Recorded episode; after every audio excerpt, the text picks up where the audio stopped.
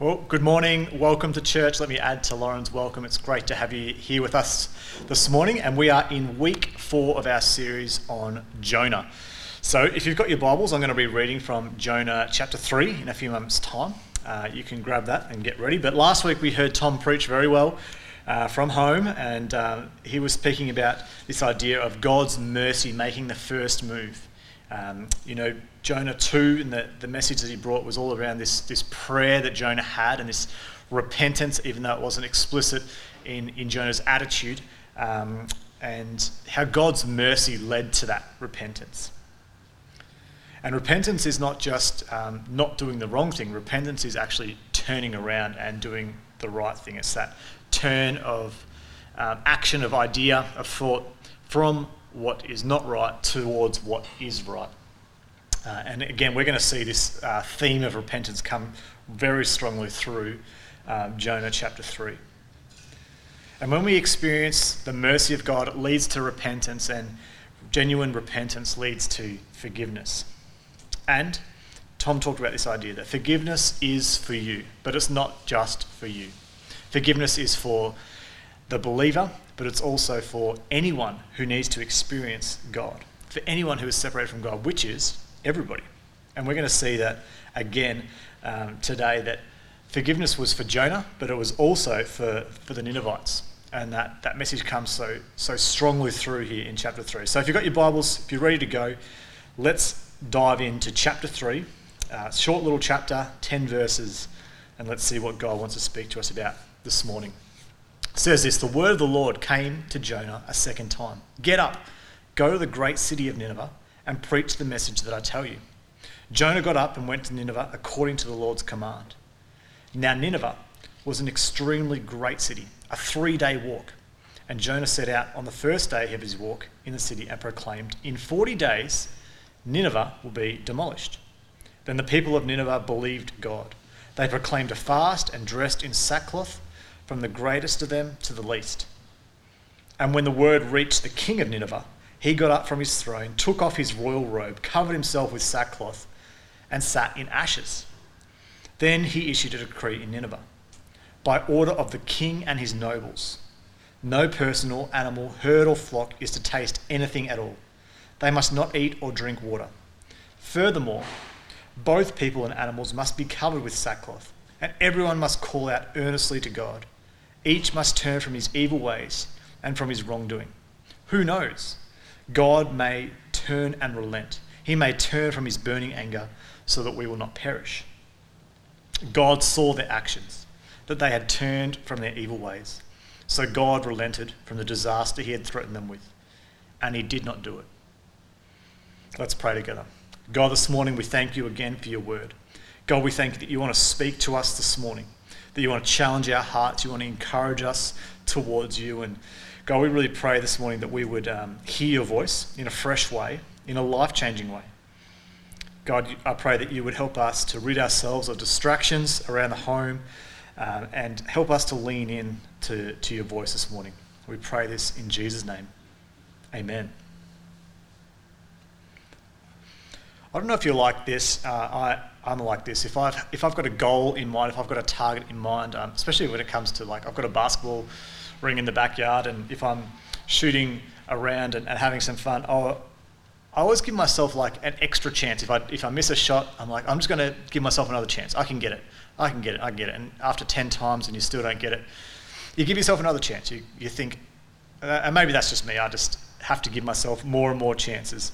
Or um, if you've got young kids, or older kids perhaps, um, you know, there's an element as a, as a parent you want to give them another chance, another chance. You know, you threaten them with something maybe um, that you think, oh, I don't know if I can actually follow through on that, and so you just keep giving them more and more chances until they um, get through.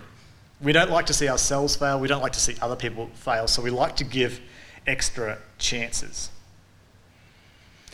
You know, God's grace is similar to this, except it's not because He's not willing to follow through on a threat, um, but because He loves us so much, because He desires relationship with us so much, He gives us this chance again and again and again.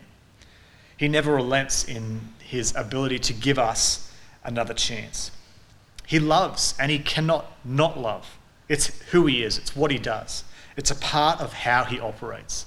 God is love. It tells us that in 1 John. And the Father loves Jonah.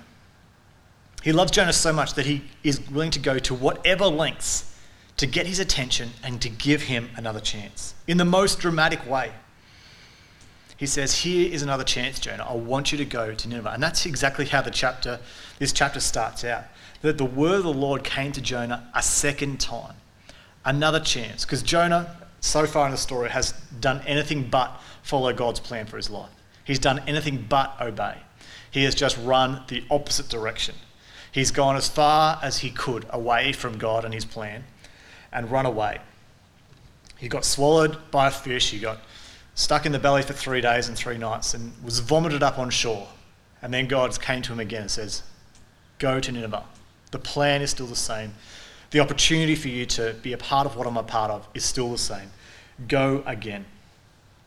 So Jonah has really um, royally stuffed up. He has gone his own way and he didn't want anything to do with God's plan. And he has this moment of repentance. It's almost forced repentance. I don't, I don't know if you read that into the story. You know, he gets thrown overboard and a fish comes and swallows him up and spits him out. It's like, oh, I suppose I'll, I'll go now. Like, what other option would he have had apart from to go? He can't even jump off a ship and, and die. He's, God is going to save him to, to bring him to the plan he has for his life. God chases Jonah down and gives him this ultimatum turn around or I'll take you out. And God is in this business of second chances.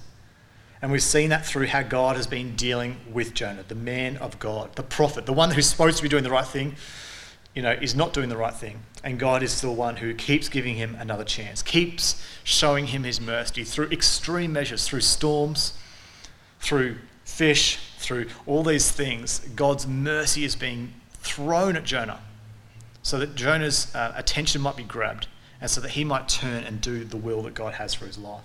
You know, God has a way to get our attention, and he's doing all he can in every part of our life to get our attention, to reorientate our hearts towards the plan that he has for us. He's always after our hearts, he's always after our cooperation and our participation in the mission that he has for us. So he does this for Jonah. He gets his attention. He says to Jonah, Get up, Go to the great city of Nineveh, preach the message that I tell you. So Jonah got up and went to Nineveh, according to the Lord's command. And then he gets to Nineveh and says, Now, Nineveh was an extremely great city, a three day walk. And, um, you know, we've talked about this in the first couple of weeks that this whole book and this whole story of Jonah is a bit comical, it's a bit over the top, it's a bit almost exaggerated in, in all its parts. And this is no different. Um, it's probably only seven or eight miles, and so it wasn't I mean, when it says a great city, a three day walk, it's sort of like a trying to say it's a big thing. It's, it was an important city, it was a, it was a large city, um, but it's exaggerating it a, a bit. And it says in verse 4 Jonah set out on the first day of his walk in the city and proclaimed, In 40 days, Nineveh will be demolished. That's the message that he gets. So Jonah goes through all this, he gets to Nineveh, and this is his sermon. This is his big moment, his prophetic word to the Ninevites. In 40 days, Nineveh will be demolished. Five words in Hebrew. No mention of God, no mention of what to do, no mention of who's saying this, no mention of love. Probably one of the worst sermons recorded. And you might be thinking to yourself, well, Brad, you're just lucky they weren't writing the Bible today because otherwise you might be making a cut above Jonah there I'm joking, or maybe not. but there was, there was not much to this sermon. There was no hook, there was no intro, there was no three points, there was no witty statement, there was no catchy lines. It was just, you guys are goners. There's no hope for you. 40 days, that's it. You're gone. This is the obedience of Jonah. You can almost hear him say, saying to God afterwards, There, I did it. I did what you told me. Sort of like the you know, when you ask your, your kids to pick up the clothes in the bedroom and they go in, pick up their clothes, just put them all on the bed, walk out. I picked up my clothes. I did what you told me to do. It's like, oh, you did, but you missed the heart of what I was trying to get you to do. Jonah's like this little child doing what God's calling him to do, but in a seemingly half hearted way, in this way that has no conviction, no motivation, no passion, no love, doesn't carry the heart of God, but nevertheless, um, God can use even the worst parts of our obedience. God can use, and we're going to see that. It's incredible that we live like this so often, half hearted in our attempts to obey God. We justify it to ourselves why we aren't more generous, why we aren't more loving, why we don't tell more people about Jesus. We always have a reason that, just to make ourselves feel a bit better. We justify the way we live. And Jonah had his reason too. Jonah had his reason why he didn't communicate the message maybe as well as he should have, why he didn't go in the first place. And you might think to yourself, well, Jonah was a bit of a, a fool, he was a bit of a coward. But when you understand, and I'm about to walk you through this, when you understand what Nineveh was about, who the people were there, who, who the people were that lived there, and, and what sorts of things they did, you can understand Jonah's reluctance and his, even in the next chapter next week, his, even his anger at God of forgiving them. You see, the sin of Nineveh was particularly bad, especially towards Jonah and the people of God. Nineveh was the, the capital of uh, Assyria. It was this big, bad empire of the known world. And still studied today, there's still lots of um, sort of people discovering what Assyria was like. They're digging up um, parts of Nineveh, and there's actually in the British Museum, there's all these sort of artifacts and walls and paintings and drawings. Um, but their war tactics were studied and still are, and their military exploits. They had uh, an ability to um, destroy their opponents and to, they were very violent, very oppressive, very territorial. Um, I read this comment um, from the British Museum about them this week. It said captured enemy leaders and rebels were displayed alongside spoils of war and publicly humiliated in triumphal parades. Some were forced to wear the heads of their accomplices around their necks. Others were chained to the gates of the cities like dogs, or hitched up to the king's chariot like horses. And you can see in these pictures, these are actual pictures of the Ninevite, um, the Nineveh walls and gates that have been discovered in these archaeological digs over the last 150 years or so. And it depicts them sort of skinning enemies alive, impaling them on large sticks and having them posted around the city walls as sort of a warning to others.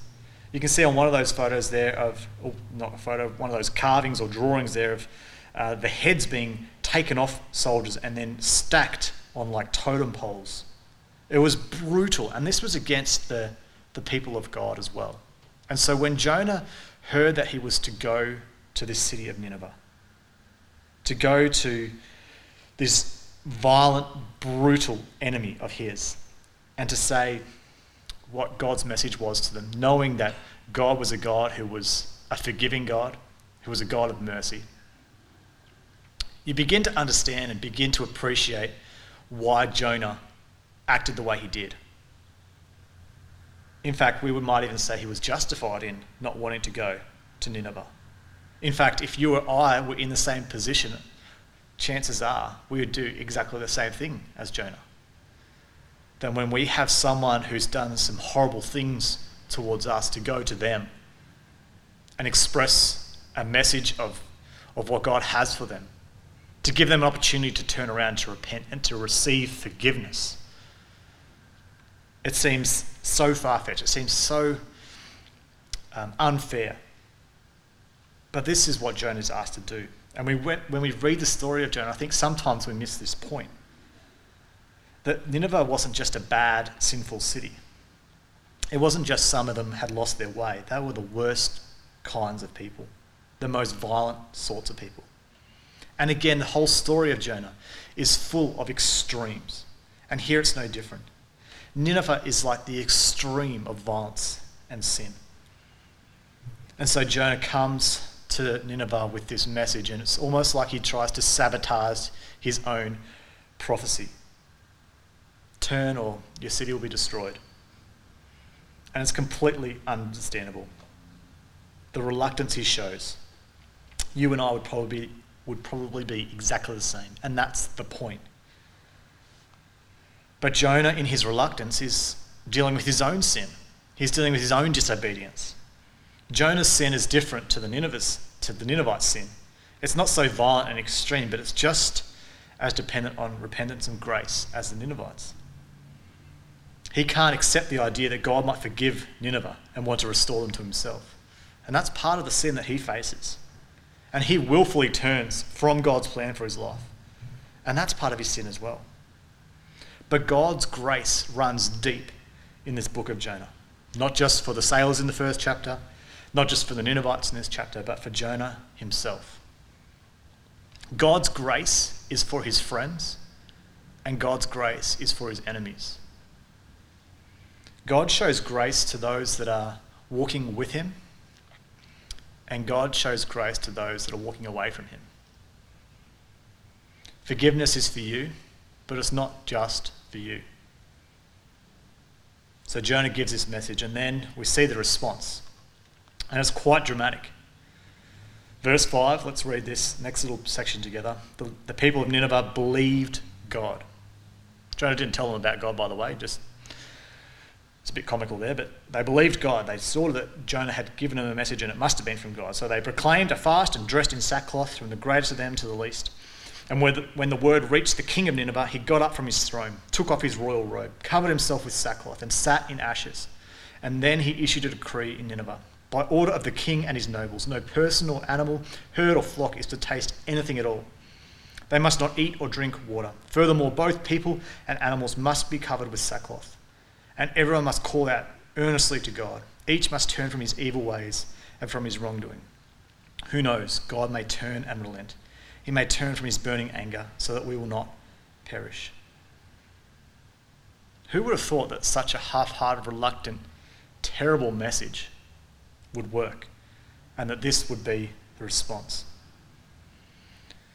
You know, I sort of read this, um, this sermon and see the fruit of it, and I'm sort of reminded of when, you know, when you've been practicing a new skill and you've, you think you're getting good at it, and then someone tr- comes along and tries it for the very first time and they're just better than you, right from the first time they try it. I don't know if you've ever had that.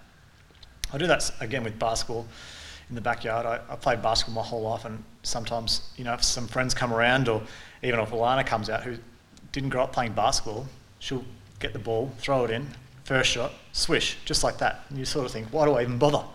Why even bother doing that? If you can do it the first time, and someone who doesn't know what they're doing can just come and do it, um, or they haven't practiced like I have. It's like how Jonah sees so much fruit in this one little sermon. It's such a terrible message that he brings. Maybe I should take up Jonah's um, mandate here and just use five words next Sunday. Preach.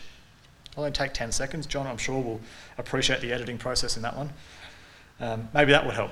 Maybe you'll get God's. No, I'm just joking. Sorry, I can't do that. I need more than five words. But Nineveh believe God. Nineveh turn around. You know, and when we see this idea that uh, um, it says the people of Nineveh believe God. You know, we don't really appreciate what that means. When we um, hear the word believe, we just think it's just a mental exercise. You know, like I believe that the sky is blue, or I believe that the earth is not flat. Whatever you believe, I believe that Brad is the best preacher in the world. You know, those general sorts of things that we all believe. I'm joking. But belief is not just a mental exercise it's a life decision. When, when we believe something, when we believe in something, it changes how we live. If I believe that fire burns, I don't go near fire. I don't touch fire. When I believe in something, it changes the way I live. It's not just a mental exercise. That's not uh, what believing here means. When, when it says the Ninevites believed God, it means just this that they turn their entire life around that belief system. They believe, so they repent. They turn and put their belief into action. And it talks about how they fast, and even the king, you know, proclaims a fast that the, that the animals have to obey. It's like, well, just in case the sheep said a bad word, you know, they might need to repent as well. And I mean, it's just a just a comedy. Um, this book of of things that are going on. But I love this picture before the, they do the, um, get the animals to repent and fast. It says that the king gets off his throne. I think that's just a great picture of what repentance really is. Saying to God, not what I want, but you take control. You call the shots. You're in charge. You determine truth. I've been doing what I think is right in my own eyes and my own experience. And this is true of all of us, isn't it? We do what's right um, in our own eyes. Well, we do what we think is right.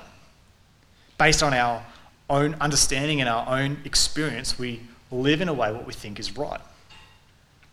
But when we come to a place of belief in God, we surrender that and we say, God, not what I think now, but what you think. I'm not going to live and determine truth by what I know and feel and what I experience, but I'm going to do it by what you tell me is truth and what you tell me is right. Even when I can't understand it. And I think this is one of the hardest things of walking out this Christian faith the way God calls us to. Is there's some times and some things in our life where God calls us to believe and God calls us to act. God calls us to do certain things that we don't fully understand. We don't fully even agree with in our heart. I know that's true for me. There are certain truths and doctrines and beliefs that God calls us to that I'm not you know, fully wrap my head around and, and totally understand. But what I do understand is that God's ways are higher than mine. That God knows more than I do. That his sense of justice is more developed than mine. That his love is greater than mine. That his truth is better than mine. And so I believe and I act accordingly, even when I don't understand. And so the king of Nineveh and the people of Nineveh turn and they understand this that God's ways are higher, that they believe him and turn their life around accordingly. They've been living and doing what they think is right, but now they are living in a way um, and understanding what God says is right. And as we think about this through, and as we understand this, we see that actually God sending Jonah to Nineveh was perhaps one of the greatest acts of love and judgment and mercy all in one that God could have just left Assyria alone, like Jonah wanted to, because they were such terrible people. But because God loves people so much and He's in the business of restoration, He wanted to stop their injustice. He wanted to stop the way that they were living and the things that they were doing and turn them around and help them become more like the people that He had hoped for them. In verse 10, we'll wrap it up. Verse 10 God saw their actions, that they had turned from their evil ways. So God relented from the disaster he had threatened them with, and he did not do it. God saw their actions, that they had turned from their evil ways, so he relented. You know, God gives grace. God gives you grace, He gives me grace, He gives Jonah grace, He gives the Ninevites grace. For us, God saw Jesus and that he had paid the price for our sin. And we get freedom instead of captivity. We get life instead of death. We get hope instead of disaster. We get grace, others get grace. We get restored relationship. And this is really the heart of God. So I want to encourage you this morning, whatever place you find yourself, maybe you identify more with Jonah and you need grace for not fulfilling the plan that God has for you. Maybe you've been half hearted in your attempts of obedience. Maybe you've been struggling to forgive someone or um, struggling to accept that someone else might accept the forgiveness that God has for them because you think they don't deserve it. Or whether you identify more with the Ninevites. You've been living in a way that seems right to you, but you're ready to get off your throne and let God take the reign. I want to encourage you this morning there's grace for you wherever you find yourself. There is forgiveness, there is opportunity for you to turn and come back to the Father. It doesn't matter if it's the first time or the 400th time. God's grace is there for you. And we're going to move into a time of communion now as we finish our time together this morning. And communion is this reminder of incredible grace and mercy. God coming for you, God pursuing you like he did for Jonah, like he did for the Ninevites. God's grace comes to you through Jesus and the finished work of the cross. And this morning, I want to encourage you as, as well that you might be sitting at home taking communion this morning, and you're not taking it alone. but we're all participating in this together. I want you to take a moment just to think of those in our church fellowship that you know, that you're friends with, that you sit next to normally on a Sunday morning if you're here in the building, the people in your small group. And they're taking communion right now in this moment with you. We stand together in unity this morning, remembering what Jesus has done for all of us, that we are all in the same position together. We all need a Saviour. We all need grace. No one needs grace more than another. We all need grace. We all need the forgiveness of Jesus. And we're unified by this grace. Our sins are forgiven. So this morning, if you've got your, your juice or your wine or your bread or your biscuit or whatever you've got, I've got some juice and some fruitcake this morning as my communion. We're going to take communion together. I'm going to pray for us and then we're going to participate together. God, this morning we thank you for the life and death of Jesus. We thank you that we can know forgiveness, we can be restored in our relationship to, to you. And God, we pray this morning in these next few moments that we won't remember the incredible gift that you have for us. And we pray this in Jesus' name. Amen. So, as we take communion this morning, we're going to bring a song to you to help you reflect about this grace. Um, but I encourage you to take your, your juice or your, your drink and your bread, and we're going to take communion together. So, if you've got your, your bread, let's eat it.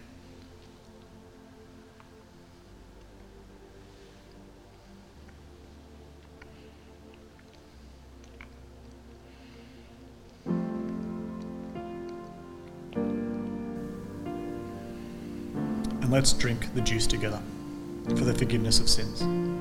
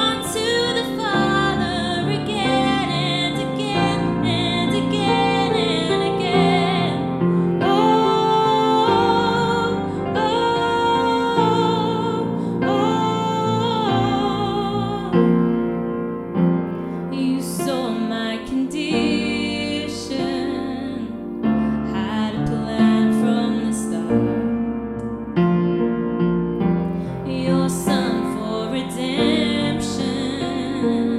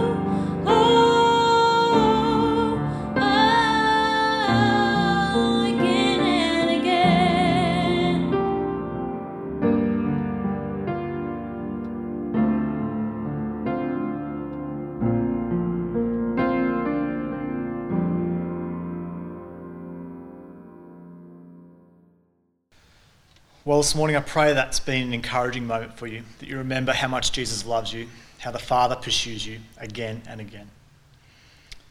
Thank you so much for joining us this morning, and I pray you have a great week, and we'll see you again next Sunday.